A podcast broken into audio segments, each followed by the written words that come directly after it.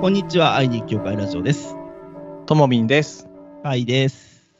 はい、5月3回目の更新になりました。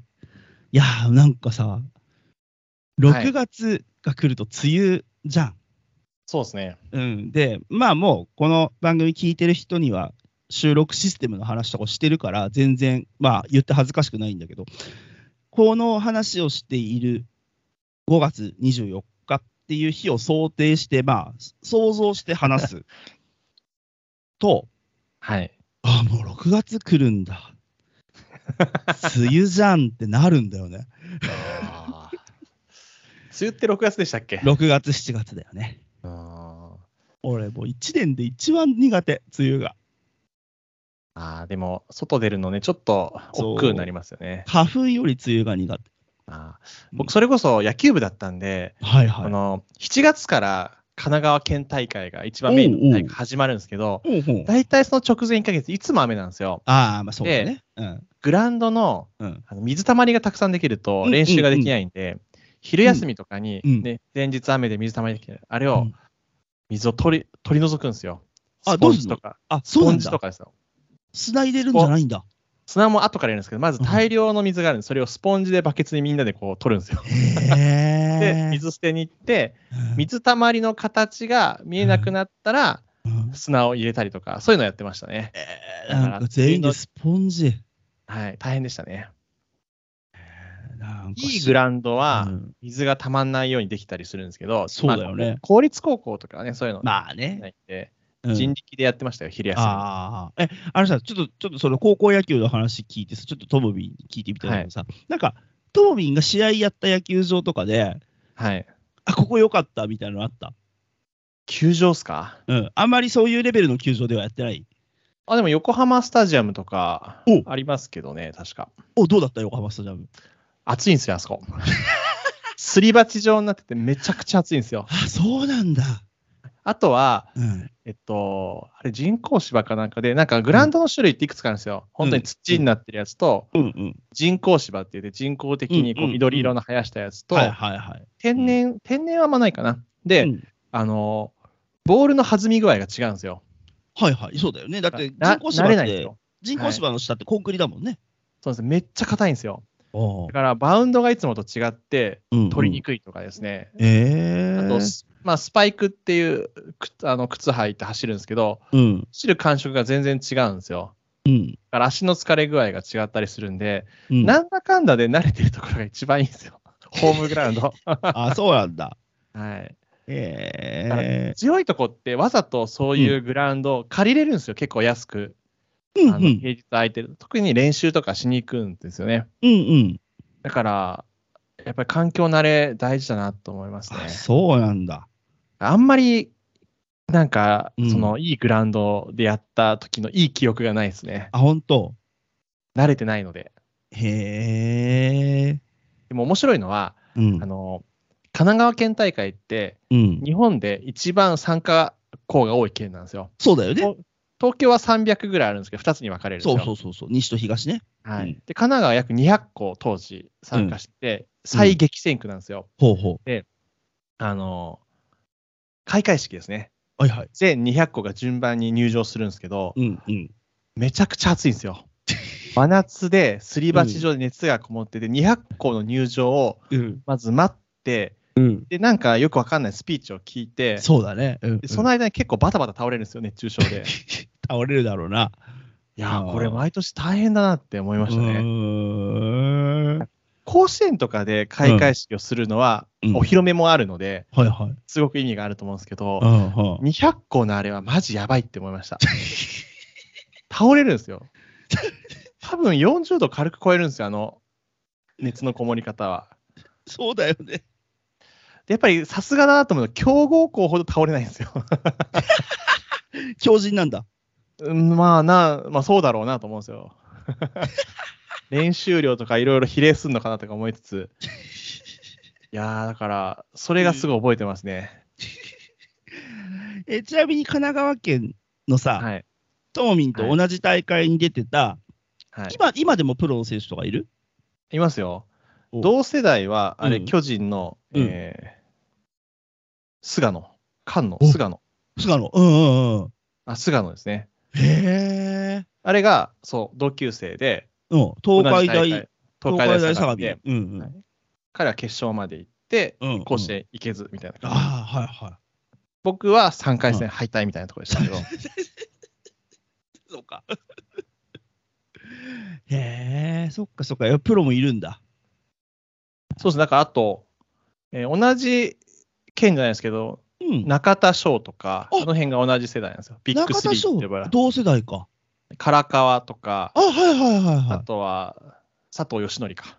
おおおおおおそんな感じ。あと有名なの誰だろうおお誰だろうね。あの、巨人の小林とかキャッチャーとかそうあ、ですよね。はいはいはいはいはいはい。元年生まれでいいんだよね。そうですね。あと丸とかもそうですよ。あ、丸そうか。なんか高校で有名だったのは中田翔、唐川でうんうん吉則の3人だったんですけど、うんやっぱりその後に台頭してきて、実力つけて、プロで活躍してる人もいますね。あーあ、早生まれだと菊池涼介とかはそうだね。広島の。そうかもしれないですね。うん。結構活躍してるんですよ。もうね、中日のアルモンテとかも同い年だね。そうなんですね。から1個上がマー君とかなんですよ。個上なんだ。はい。あれが、マー君、マー君えっ、と、斎藤佑樹。斎藤佑樹が。はい。へえ。それだから、うんあ。のね、決勝再試合っていううんのを、うん、伝説の。はい、うん見ずに練習してました。さすが野球部。はい。はい、すっかり、はい、野球の話しちゃった。えっ、と、いや、でも楽しい。こういうの楽しいでしょ。こういう話面白い。こういう話が面白いんですよ。で、はい。えーまあ、ちょっと今日はね、あのー最近、えっと、まあ、特にともみんの、えーオンライン協会に、えっと、ね、公式 LINE 登録されている方なんかは、えーお気づきの方も多いと思いますけど、ともみんが毎日、えー聖書通読の箇所をですね、朝、えーうん送ってくれてるんですね。はい。はい。聖書通読、えー大変です。大変です。そうですね。はい。大変なんですが、はい。今日はね、ちょっとその通読そのものについてね、ああ、いいね話してみようかなと。うん。そうですね。はい。思うわけでございますよ。いやうん。聖書を意外に通して読んだことがないっていう人がうん。いるなと思って、うん。読んだらいいのにっていつも思ってたんですよ。ああ、俺も端っこから読んだわけじゃないからな。もうなんか通読、通読案内みたいなやつで、なんか、うんそうするとさ、創世記の1の1からじゃないんだよな。そうですね。意外と。うん。はいはいだからこう、前後して読んでるから、うんうん。そうなの。用意どんでは読んでない。うんうん、まあね、何でもいいと思うんですけどね。うん。一応、だから全部は読んでいる。でも1回だけだけどね。1回だけだけどね。いやでもなんかこの、愛に教会始めてからおいろんな方と出会って、まあ、うんそれなりにね、聖書の面白さをうん。伝え続けたいなと思って、いろんな発信活動をするんですけど、うん。最近旧約聖書を見始めましたとか言って、意外と面白いですねとか言われると、嬉しいんですよ。いいいじゃない。やーそれこそあの、まったり聖書ラボをね、えー、たくまくんとやってます。彼の番組でもコメント欄にこの間、うん。まあ、2人のおかげで聖書を見始めましたってコメント来たんですよ。いいじゃん、いいじゃん。いやー、これいいなとか思ったりは、いいじゃん、いいじゃん。ね、あ、いいじゃん。用いられてるね。そう用いられてる。で、私たちの番組をね、甲斐さんの聞いて、うん。聖書通読し始めましたみたいな、今のところ聞いたことないです。まあ、そうだろうな。ね、ガスト行きましたは聞きました。ガストで、はい。ジョナサンで食べべましたっていうのを聞きました。聞きました。はい。はい。聞きました。今日じゃあ通読の話したら通読し始めましたっていう人いるんですかね？いやいやいやいや、ちょっとね、あの、まったり聖書ラボとはまたね、ちょっと、あの、違うと思うので。ただ、えっと、聖書通読自体にはい。興味を持ってもらえたらいいな。あこう着地点にしようか。そうですね。うん聖書通読って要は、一応最初から通して最後まで読み切るってことですよね。そうです。はい。いやーこれはハードル高いと思われてますよね。うん聖書のすべてのセクションを読むという。そうで、そう、あの、僕がね、LINE のオープンチャットでオンライン協会っていうのをはいやっておりまして、はい。あの、よくわかんないけど、ホームページ見ていただくと、オンライン協会っていうちゃんとね、欄があるんですよ。そうなんだよ。であるんだよ。うんしかも、これ最近、うんあの画像をリニューアルしてあるんで、多分おカイさんもまだ見てないと思いますよ。ちょっと待って、俺、俺、割と見てんだけどな、そうホームページ評の、価のページの。ホームページのオンライン協会クリックすると、うん。これだって、昨日作ったやつですから。なんだよ。そう、そう、騙しじゃねちょっとね、なんかわかんないけど、ちょっと時間あったんで作ったんですよ。えー、あ、この絵まあかいはいはい。オンライン協会。オンライン協会。ちゃんとね、スマホ画像にね、あのそれっぽくして、本当だ。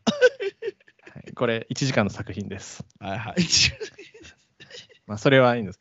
そうそう、そこのうん、オンライン協会で、まあ、うんいつもね、えー聖書の話を毎日、うん。あの僕が書いてたり、皆さんがね、えー自由にコメントしたりとかね、うん。そんな感じで使ってるんですけど、はい。今年の1月1日から、あ聖書通読しようと思って、うん。聖書箇所をね、僕が送って、うん。で、簡単な概要を含めてこうね、書いてるというのを毎日やってるんですよね。いや、毎日続いてるんですよ、これが。で、何人かの人がやってますって、読んでますってコメントくれて、およかったと思って。言うんですけど、これやってみて面白かったのは、うん。あの聖書通読のコツが2つ分かりました。おあのそもそも一人で読んでる人はもうね、あの全然問題ないんで、あのスルーしていただいていいんですけど、はいこの伴走者がいるってすごい大事だなと。何か一緒にやってくれる人がいる。これが一応オンライン協会だと毎日あるっていう、そうだね。これに尽きるなって思います。で、うんもう一個大事なの分かったんですよ。あの、うん毎日大体3、4章なんですよ。僕が出すのが。今三旧約四章。はい。旧約聖書大体3章プラス詩篇みたいな感じで、4章分ぐらい、ほいほい一日読読んであ、あ、本当だ。うんうんうんうん。そうだね。なってるんですよ。うんで、これを、例えば読まない日とかあるじゃないですか。今日は忙しかったとか、気分が乗らないとか。うんで、読まない日を、うんそこをまた読もうとせずに、うん。例えば、うん5月24日読みました。はい。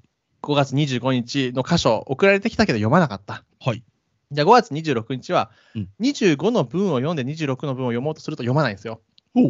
飛ばして今日の分だけ読むと続くんですよ。おー。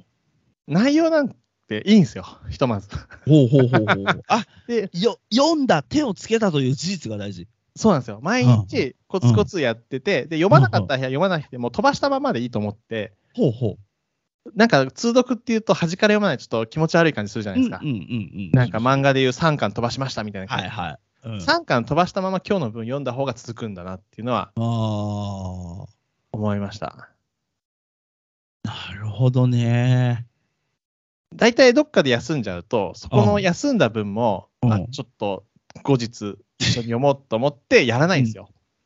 それで大体みんな通読やめちゃうと思うんですけど、うん。もう単純にスケジュールの沿ってそのとこだけ読む。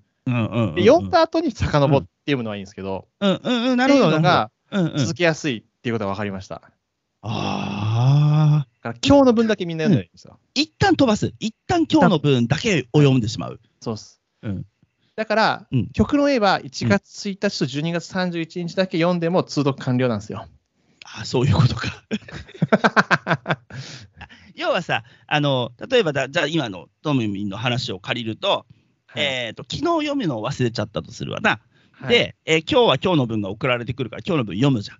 はい、で今日の分読んでからはい、振り返るのは OK だけど、一気に2日分やろうとはしない方がいいってことだね。そう、続かない人が多いと思います、それだと。うんうんうんうんそっか、なるほどな。うん、あのーさはいク。リス、クリスチャンって真面目な人が多いからさ、うん。やっぱりこう端っこからきちんと潰していかないとみたいな、うん。なると思うんだよね。そうですね。うん。しょうがないんだけど。そうですね。それをやめると意外と続くなって思いました。ああ。いや、あの、それさ、なんか通読に限らずかもしれないね。うん。真面目をやめるとクリスチャンは気楽に生きられるかもしれない。いやー、本当に。ただの自己弁護かな？いやいや、でも、大体まあ、通読出エジプト記ぐらいでみんな終わると思うんですよ。ほうほうほうほう。あの、挫折ですよ。はいはいはい。あ、その後は記、から始まって、そうだね。ああ、もう今年もダメかもしれないと思ったままうん1年が過ぎてる。うんうんまあ、これ僕が昔ね、よくやってたんですけど、だから、うん創世記異様に詳しいんですよ。よあく読むので。何回も読むからね。はい。うん。で、なんかね、この後半の旧約聖書の、うんえー予言書と呼ばれるイザヤ書とかエゼキエル書とかに差し。あのー入らないですよね。そうね。なかなかだなんか、ね、民数記とかさ、はい。あれだって言うじゃん。あの、なんだっけ、通読者キラーとかっていう。ああ、うんもうね、あのーよくわかんないとこは心を無にして字を追えばいいんですよ。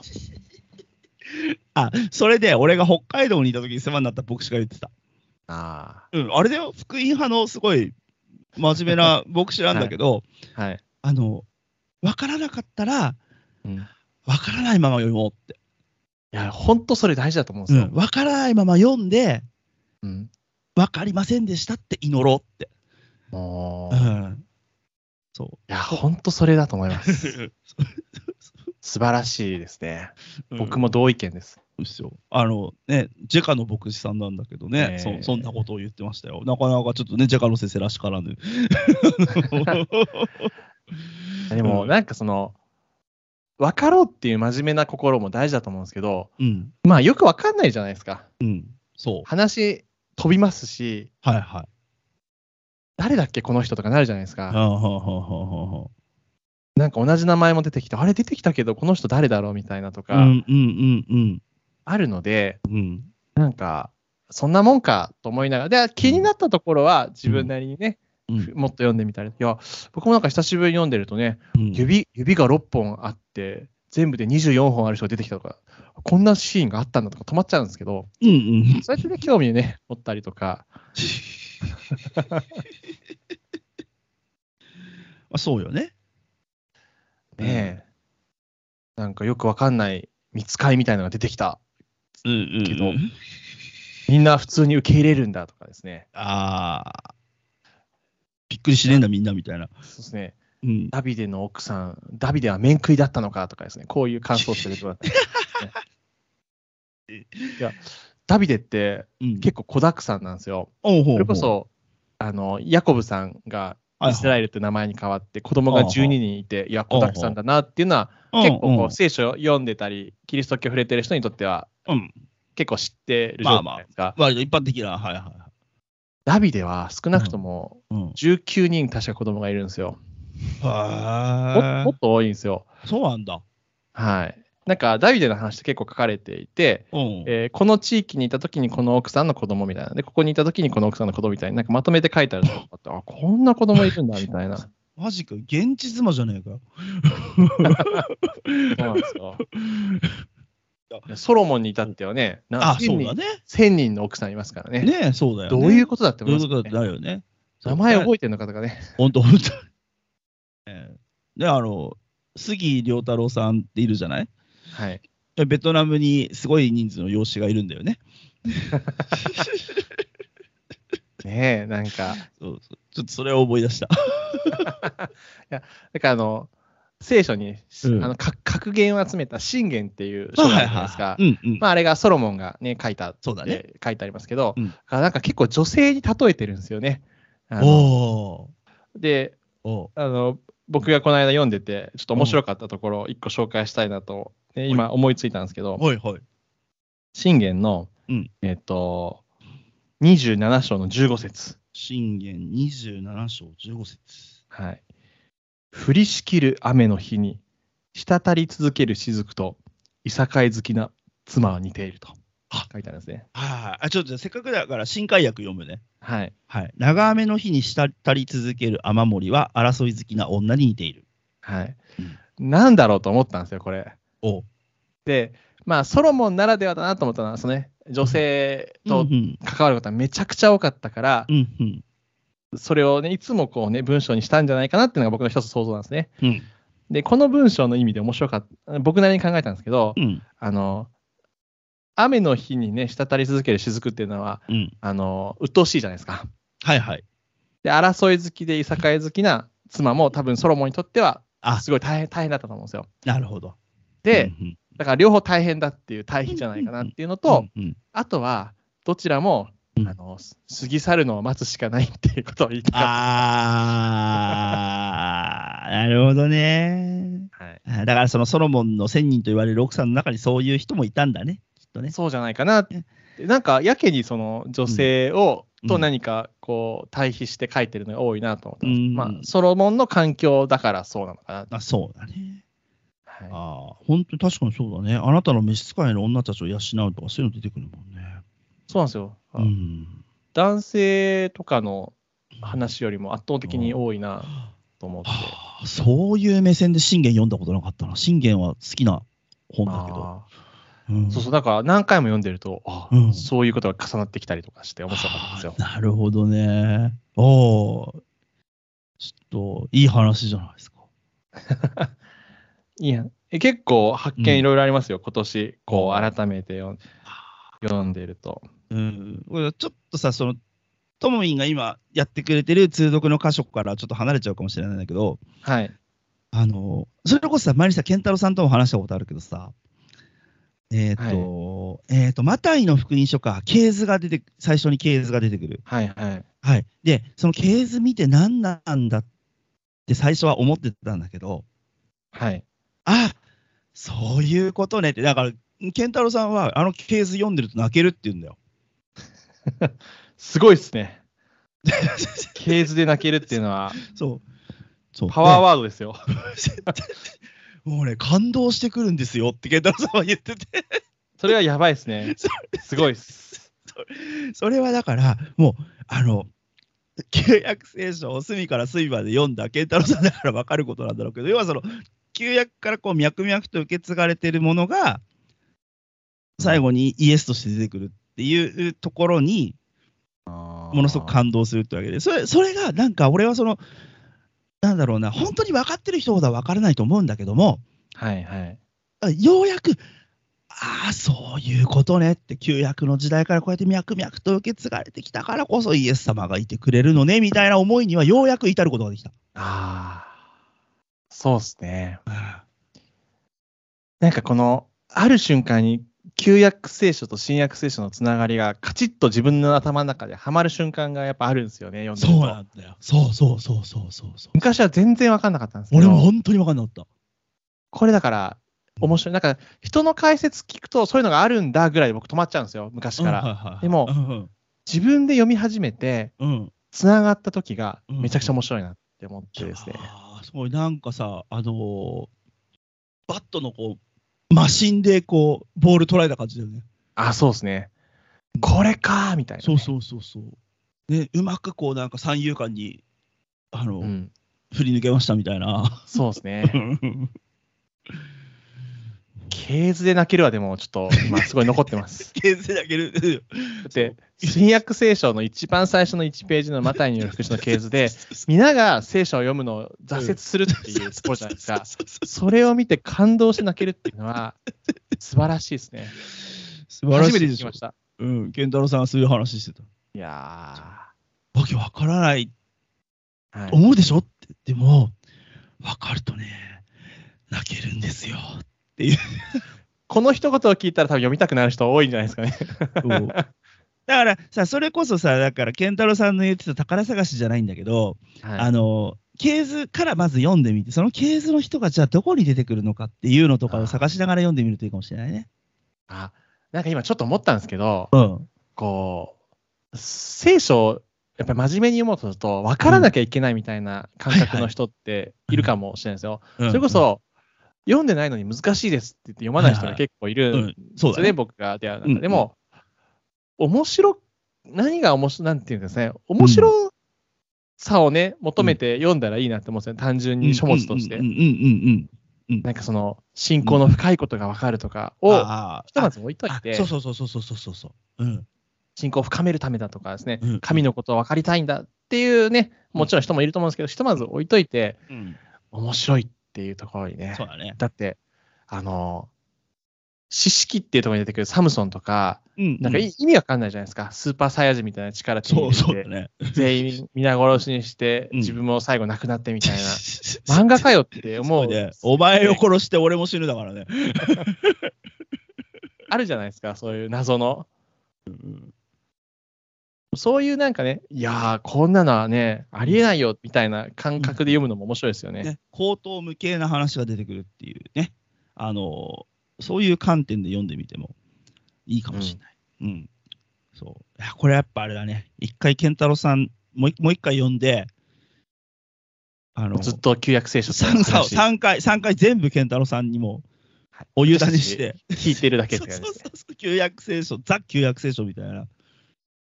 いやでも、うん確かにこの聖書を読みたくなるような話をしてくれる人って、すごいいいですよね。ほんとそう。うん。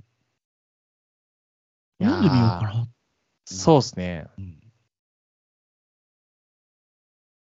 やーね、だから、ね、今、通読で、ね、それこそだから、今年も通読に挫折されてる方って、現時点でたくさんいらっしゃると思うんですけど、ああ、もう5月ですも5んね。月でしょ、うん、だから、たくさんいらっしゃると思うんだけど、ね、もう一回、ね、もう一回やってみたらいいんじゃないかな。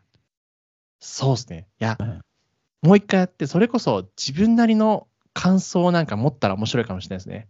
そうだね、なんか、あのー信仰のこととかさ、はいはい。神の真理であるとかさ、それいたもう一旦置いといてさ、うん、いいじゃん。俺はこう思ったでいいじゃん。いや、ほんとそれ思います。うんこう思う。うん。俺はこう思った、こう感じたっていう、そこは結構大事にしてほしいやい。うん。ーいや、それこそ、今年、旧約聖書っていろいろあったの。これ言った、この番組で言ったかな？わかんないですけど、うんいや僕、その、サムソンが今年すごい好きになったんですよ。おうおうおうおうあラジオでは言ってるんじゃないか？言ってないですかね。うんその、聖書に出てくる人物って、まあ、神様がある種特別扱いしてると思うんですよ。神の力が働いたりとか。だから、うん。すげえやつだっていうイメージだったんですよ。うんで、転じて、うん。一般的にも、この現実世界でも、ややっぱりこう、精霊の力とか、神の力、働いてる人って全員すげえ人で、うんうん。なんかある種正しい人なのかなってちょっと思い違いしてたことがあるんですけど、でも、サムソンの話を読むと、うんどう読んでもうん人としてダメなんですよ、あの人。もう女大好きですし、あはいはいはい。嘘つきまくってとあか、むちゃくちゃやりますし、ダメ人間じゃん。ダメ人間なんですよ。もう最強のダメ人間みたいな感じなのに、神の力が働くじゃないですか。そうだね。最後ね、スーパーパワー、スーパーサイヤ人になってペリステージなぎ倒して、うんうん最後は自分も死にますけどう、んうん。で、勘違いして読んでたんですよ。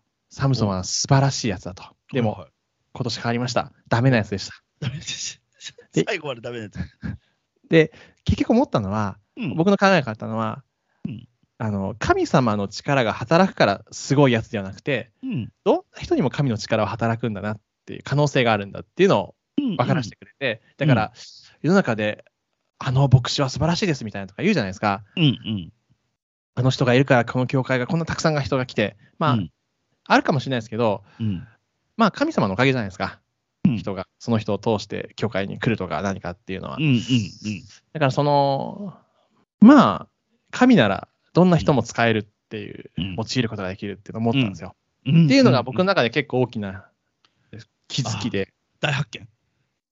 そうなんですよ。だから、なんかこの、なんていうんですかね、素晴らしい結果を残してるイコール、信仰が素晴らしいとかではないっていうのは、本当にはっきりと今年分かって、ああ、そうだね。なんかね、イコールみたいじゃないですか。うんでもそう、そういう感じする。うん。信仰ってやっぱり僕最近ずっと言ってるのは、うん。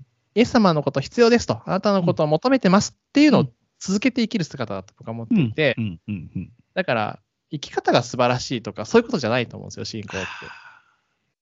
だって生き方素晴らしい人、クリスチャンじゃなくてもめちゃくちゃいるじゃないですか。いるよ。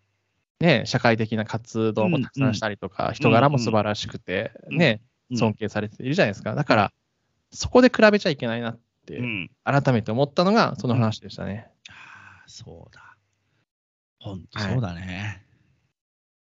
はい。っていうのがね、今年、サムソン読んでてすごいよかった。いやー、ほんとそうだわ。うん、別に、ね、すごい人じゃなくても、うん。誰でね、誰にでも神様は働いてるんだよね。いや、それこそね、あの、占い師のうんバラムかな？バラムとバラクが出て。彼は聖書の中でやっぱり神様信じてないんですよ。うん占い師。うんでも、神様は彼を、彼に語りかけ、彼を用いるんですよね。お神を信じてない人すらも神様は用いて、うんイスラエルを守ったりするんですよね。これすごいなと思って。